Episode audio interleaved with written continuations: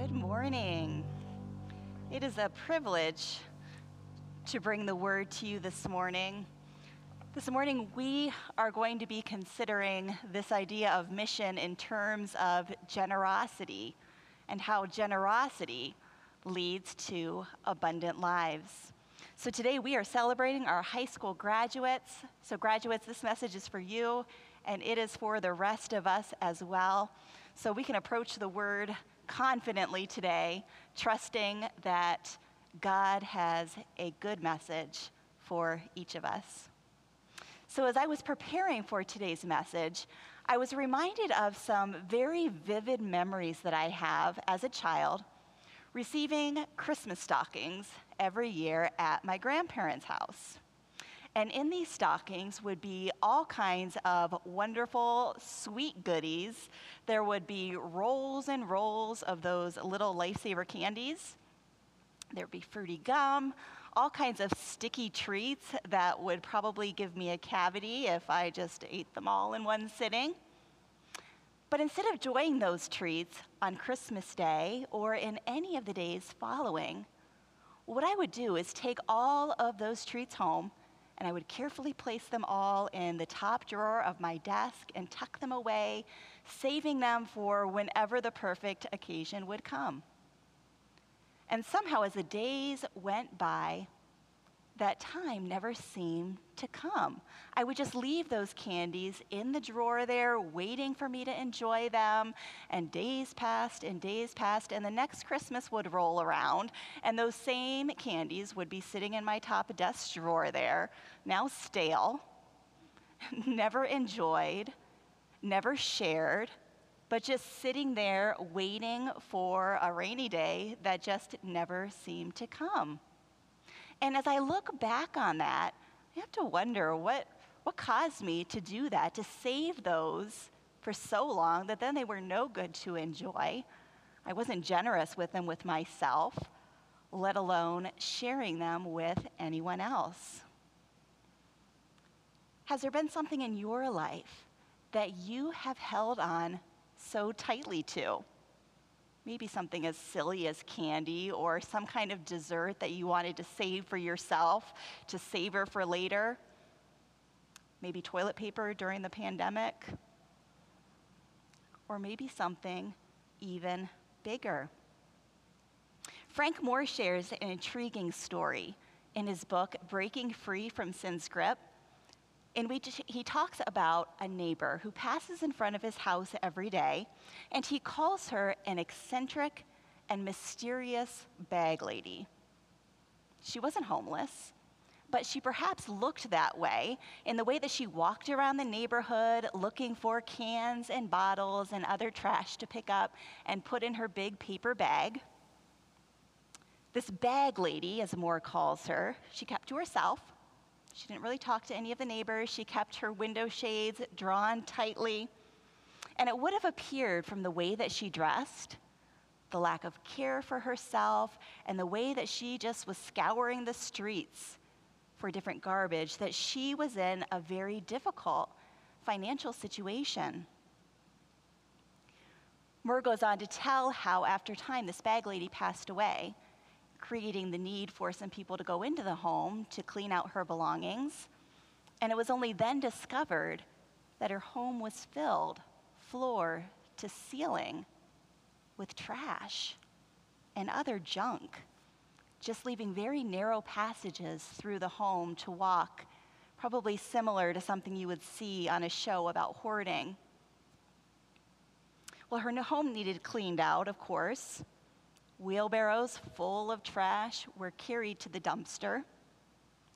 And in those trips to the dumpster, there were some lumpy couch cushions that were found and opened containing cash.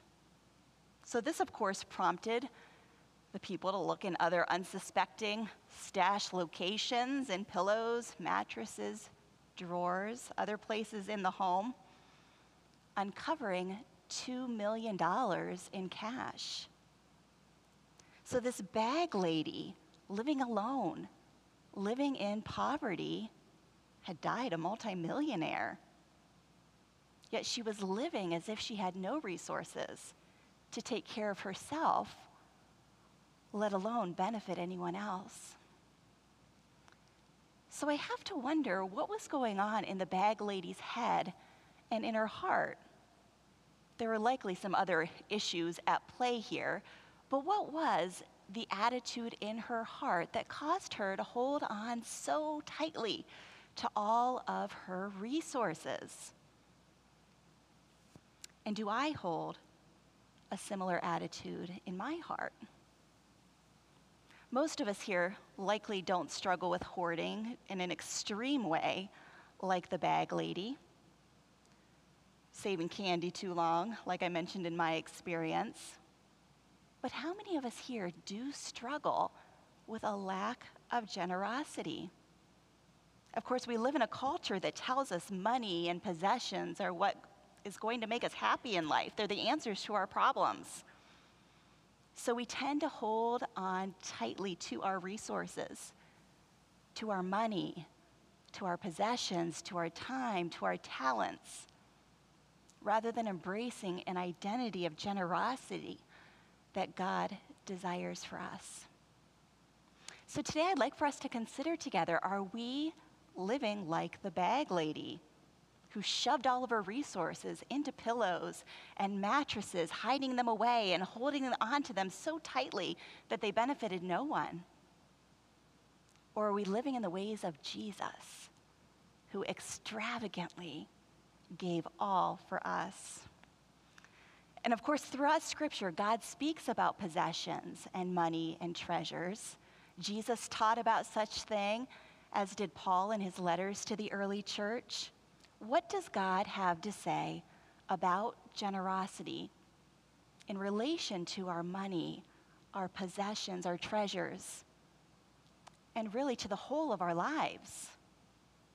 In his second letter to the Corinthians, Paul not only addressed the church's giving, but also their attitudes in the giving. So I hope you have a Bible with you today. Go ahead and open it up to Second Corinthians. You might have a Bible app on your phone, but you'll need it to follow along. Second Corinthians chapter 9. We're going to be reading verses 6 through 15. And as you're finding that, if we look in the passage leading up to these verses, we see that Paul is encouraging the church in Corinth to finish a collection that they've been a part of. They've been combining resources with other believers to collect for the church in Jerusalem. This is where the church originated. They care about these brothers and sisters in Christ. So, the verses that we're about to read are a means of Paul motivating these believers. Go ahead, decide what you're going to give. Let's get this done give what you're going to give. Let's finish this collection and be done with it. So let's go ahead and read and see what Paul has to say here in 2 Corinthians 9, starting with verse 6. Remember this whoever sows sparingly will also reap sparingly, and whoever sows generously will also reap generously.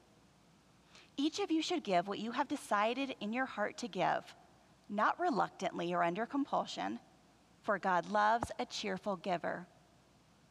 Let's go ahead and pause there for just a moment. Have you heard that verse before? God loves a cheerful giver. I'm expecting that most of us probably have heard that before. And usually, when I think of the word cheerful, this is kind of the image that I'm picturing in my mind, right? That looks like a pretty cheerful face. Yet, oftentimes, when we hear that verse, God loves a cheerful giver, it's coming from someone who's asking for money, right? Or for some kind of collection. Maybe someone who's encouraging the listeners put on a smile, go ahead and give, even if you don't want to. It creates pressure to give. And so instead of having that cheerful kind of feeling in your heart, this might actually be the kind of attitude that you have in your heart, even if on the outside it looks more like the cheerful smile. So let's go ahead and reread verse 7, and then we're going to continue on from there to see what it is that Paul is telling us here. Each of you should give what you have decided in your heart to give, not reluctantly or under compulsion, for God loves a cheerful giver. And God is able to bless you abundantly so that in all things, at all times, having all that you need, you will abound in every good work. As it is written, they have freely scattered their gifts to the poor, their righteousness endures forever. Now, he who supplies seed to the sower and bread for food will also supply and increase your store of seed and will enlarge the harvest of your righteousness. You will be enriched in every way so that you can be generous on every occasion, and through us, your generosity will result in thanksgiving to God. This service that you perform is not only supplying the needs of the Lord's people, but is also overflowing in many expressions of thanks to God. Because of the service by which you have proved yourselves, others will praise God for the obedience that accompanies your confession of the gospel of Christ and for your generosity in sharing with them and with everyone else. And in their prayers for you, their hearts will go out to you because of the surpassing grace God has given you. Thanks be to God for his indescribable gift.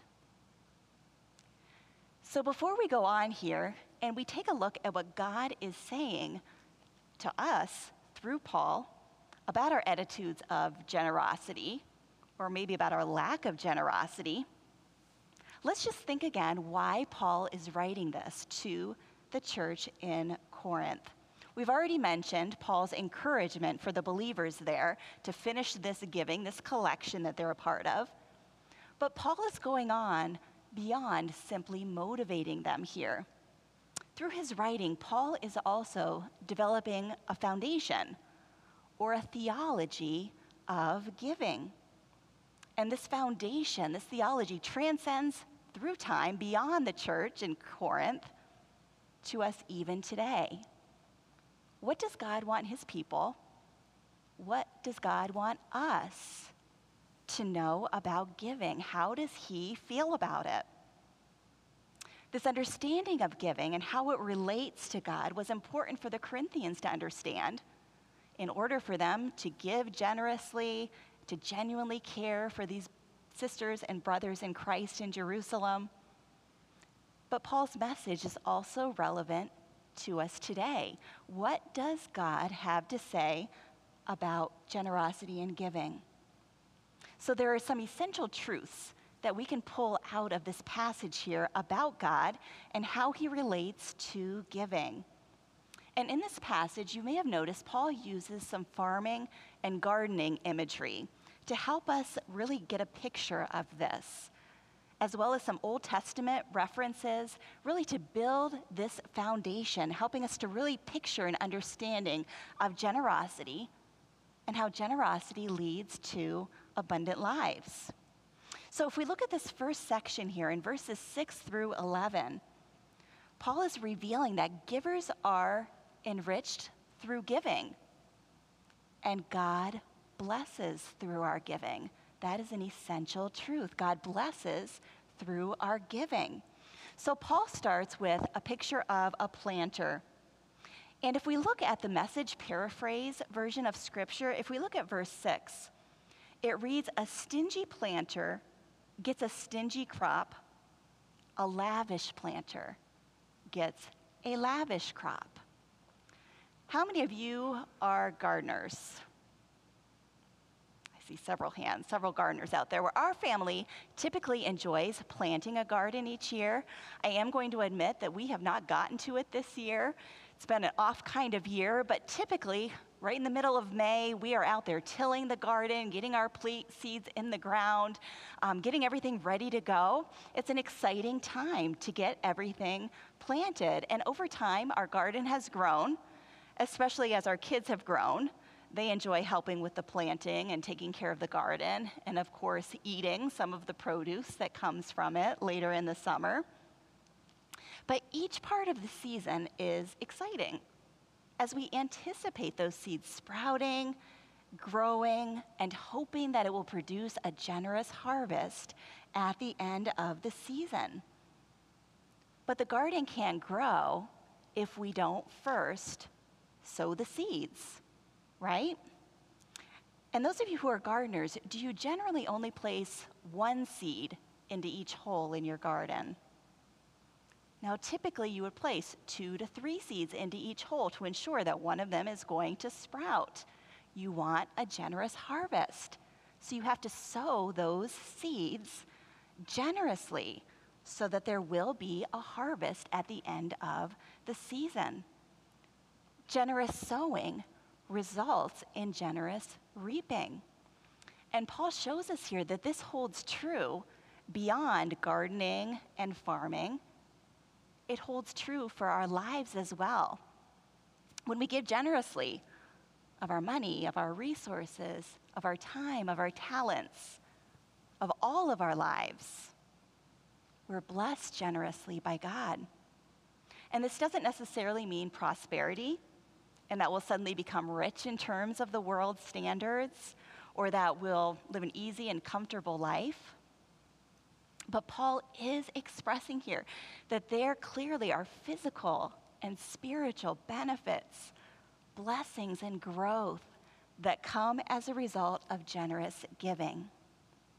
So we're going to come back to that idea in just a minute, but let's go ahead and move on to verse 7 again. This is the cheerful giver verse. So let's look at that word cheerful. When we look at verse 7, we see that it's God who enables us to give from our hearts. So when Paul uses the word cheerful here, he's talking about our hearts more than our faces. Giving from our hearts is an attitude that's possible only through the grace of God.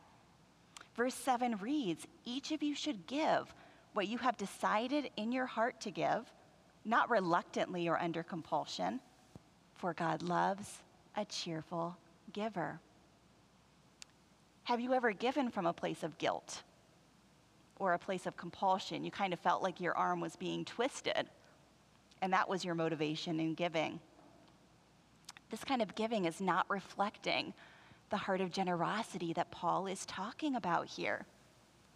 And we often think of the word cheerful, as we mentioned, as being just smiley or happy on the outside, right? like the emoji that we looked at earlier. But Paul is talking here about an internal posture or an attitude of the heart. And if we look at Merriam Webster, the dictionary defines cheerful as ungrudging. Ungrudging. God delights in generous giving that comes ungrudgingly, cheerfully with no strings attached, giving that you won't regret later, rather than from guilt or compulsion. It's an attitude of the heart in giving. And if we look at the message paraphrase of Scripture, verse 7 reads God loves it when the giver delights in the giving. What happens when we delight in our giving? Well, the description that we see resulting from hearts of generosity in verse 8 blessing you abundantly, having all that you need, abounding in every good work. So, this heart of generosity comes from God Himself. He is the means of abundant giving. And Paul also references Psalm 112, verse 9, to ground this understanding in Old Testament scripture. It reads, They have freely scattered their gifts to the poor, their righteousness endures forever. And then he also rewords Isaiah 55:10 with a second agricultural kind of picture here. He's writing about supplying seed and bread in verse 10. And again, I love how Eugene Peterson paraphrases these verses in the message. It reads This most generous God who gives seed to the farmer that becomes a bread for your meals is more than extravagant with you. He gives you something you can then give away, which grows into full formed lives, robust in God, wealthy in every way, so that you can be generous in every way producing with us great praise to God. So as we look at verses 10 and 11, we see God is our source. Generous hearts and abundant lives are impossible without Him. And Paul is describing God as one who is generous and extravagant with us. And this description of God giving us seed that becomes bread for our meals helps us to picture God's generosity.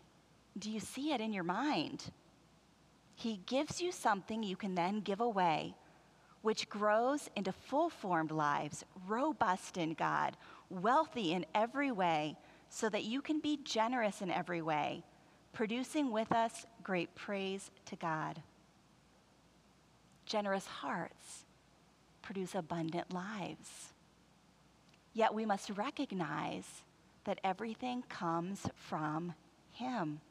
All that we give, all that we sow comes from God. He is our source of giving. All of life, even those things that we claim to be ours, my money, my time, my gifts, my talents, all of those things that we hang on to that we think are ours, they really belong to Him. He is the source of life.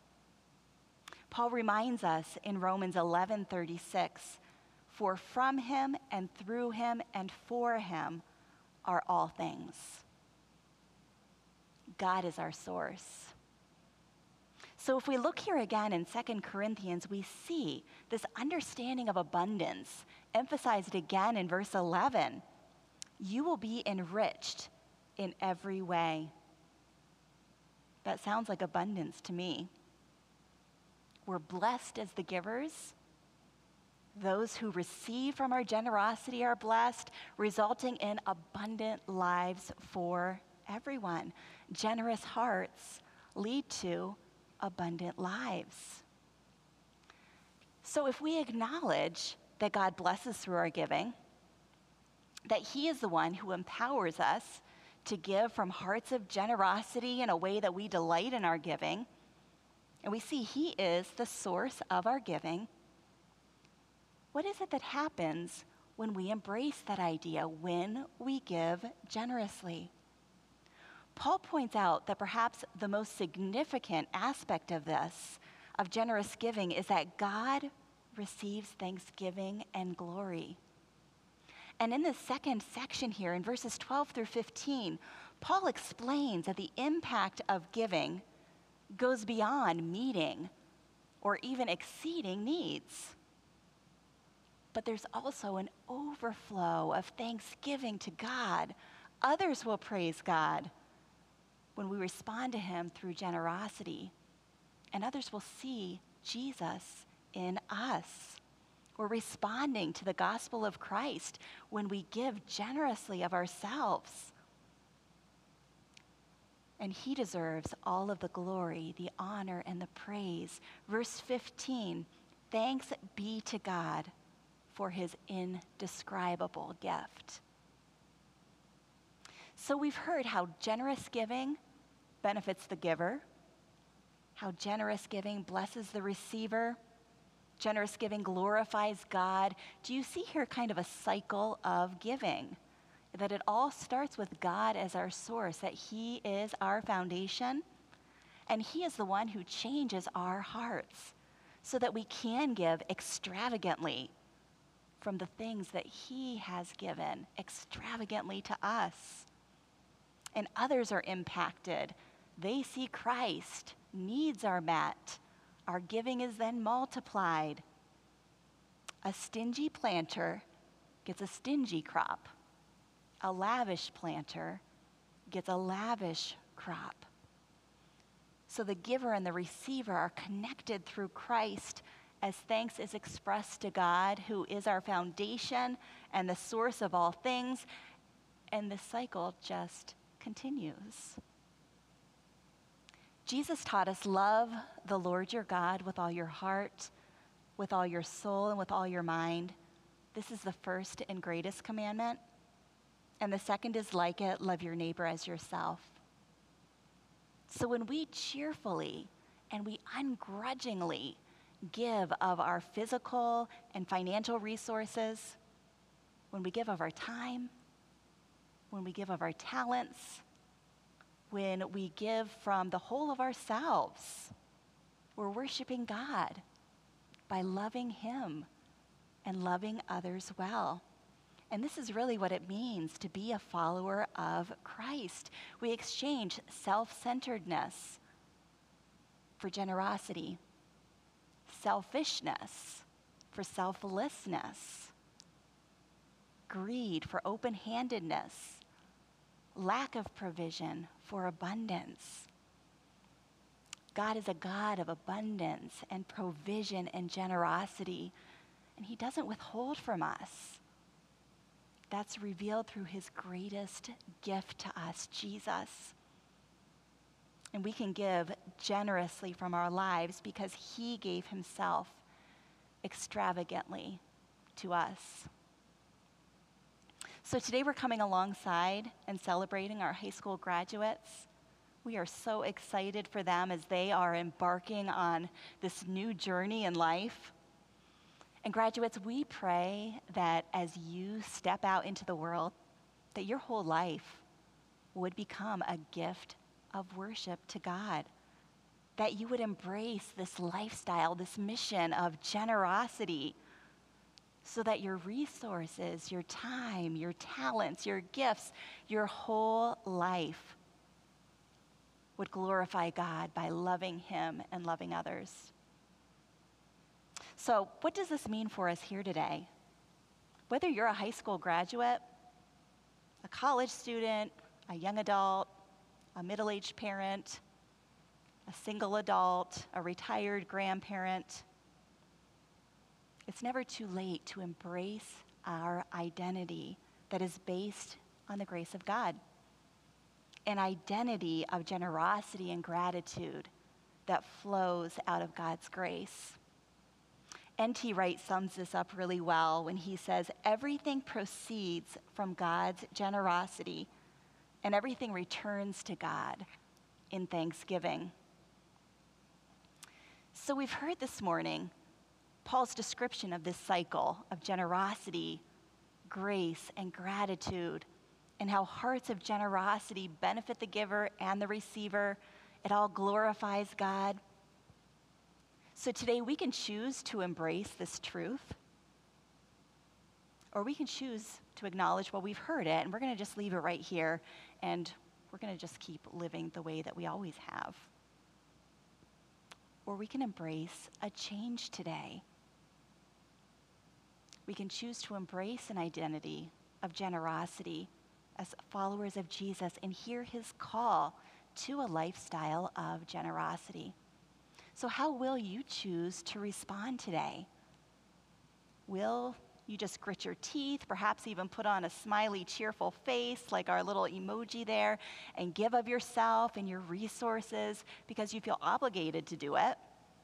Or maybe because you think it's the right thing to do, or maybe because your pastor is asking you to do it? Or today, will you leave changed? Will you embrace this inner posture of generosity? Because God's kingdom is not one of scarcity, but one of abundance. And He has been abundant to you. God loves it when the giver delights in the giving. God, in His grace, change our hearts to delight in the giving joyful generosity. And perhaps as you've listened today, you've only thought about or heard money. We get lots of people asking us for money, right? That isn't my intent today. What I hope that you've heard instead is a message of generosity as a condition of the heart that's available to you through the grace of God. And this is a condition that becomes a lifestyle. It's the whole of our lives every aspect of ourselves that we have exchanged ourselves for Him in and through us. Generosity is a lifestyle that includes sharing your financial resources, right, with people who are in need, with the church, or whomever God is asking you to share with. But it also includes every aspect of your life. Giving is a lifestyle. And this is really a countercultural idea, isn't it? The world tells us to look out for ourselves. Look out for number one. Get all you can get. They owe you. You deserve it. But this isn't the way of Jesus. And in Acts 20 35, Paul reminds us of the words of Jesus it is more blessed to give than to receive. So, what is God asking you to give or to share as you follow Him in His countercultural ways? There might be something specific that comes to your mind even now. How about your time? Are you generous with your time, your energy? Are you quick to lend a hand to somebody who needs help with something? Or are you just too busy? Do you take time for genuine conversations with people? Or are you just in too much of a hurry? Do you find people and places where you can invest your time? Or do you selfishly hang on to your time? You invest time in scripture and in prayer and in growing deeper in your faith and in your relationship with God? Are you generous with your time? And how about your talents? Do you have a skill or some kind of gift that God is asking you to share? Maybe you have a knack for fixing cars or building or fixing things. Maybe you're really skilled with computers or numbers, or you love working with kids we are a whole body of unique gifts and talents that God has blessed us with. How could you, how could we collectively impact God's kingdom with our gifts and our talents? And how about your possessions? Are you holding on tightly to the things that are in your possession? Jesus taught us for where your treasure is, there your heart is also. So, where is your heart? Maybe you feel like money is the answer to your problems instead of embracing this idea of generosity as a lifestyle. Or maybe holding on tightly to your possessions helps you feel secure or in control instead of trusting and resting in God, who is our great provider? Are there possessions that have become your treasures? These are big questions for us today. So, as we think about what God is telling us through this passage, I don't think He's telling us just to give everything away. Maybe He is. We'll need to talk to Him about that. But our bag lady in our story did the opposite of that, didn't she? She just hoarded everything away, all of her resources, and in doing so, she didn't even care for herself. And I don't think that's what God has for us. But God wants us to be generous in accordance with what we've been given. John Wesley is known for encouraging believers to gain all they can, save all they can, and give all they can.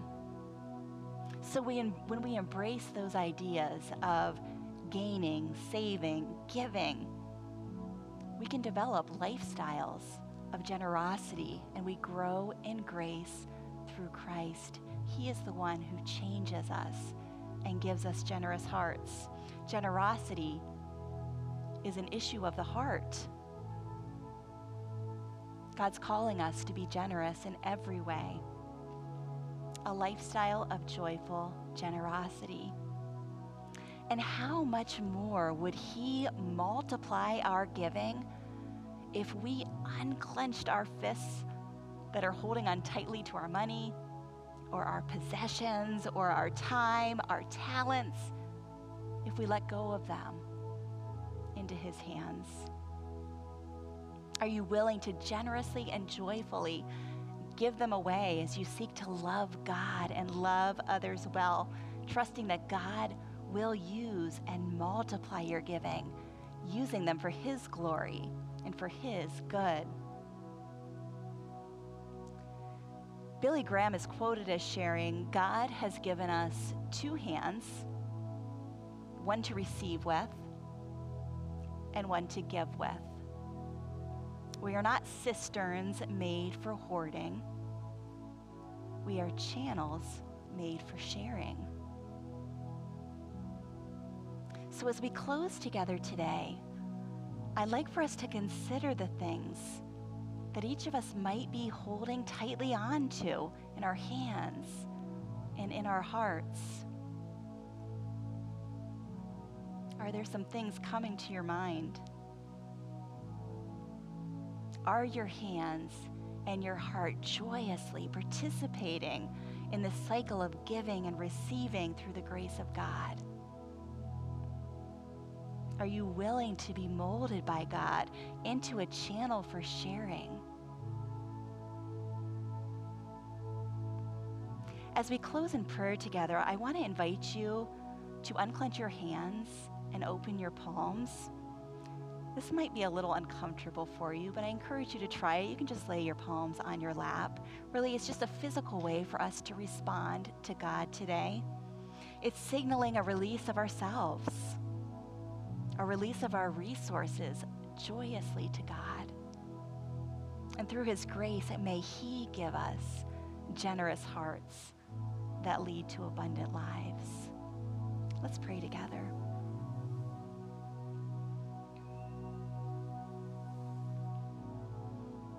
Loving God, we thank you for the rich abundance in our lives open our eyes to see that in being so blessed, we can in turn abundantly bless others. Open our hearts to feel the powerful generosity of your Spirit and let go of our fear and judgment. Open our ears to hear the needs of this church and community open our minds that whenever called, we offer the world our measureless love, our generous time, our unique talents and treasure. Quicken our hands to your service. Breathe your spirit into us and touch us with the life of Christ.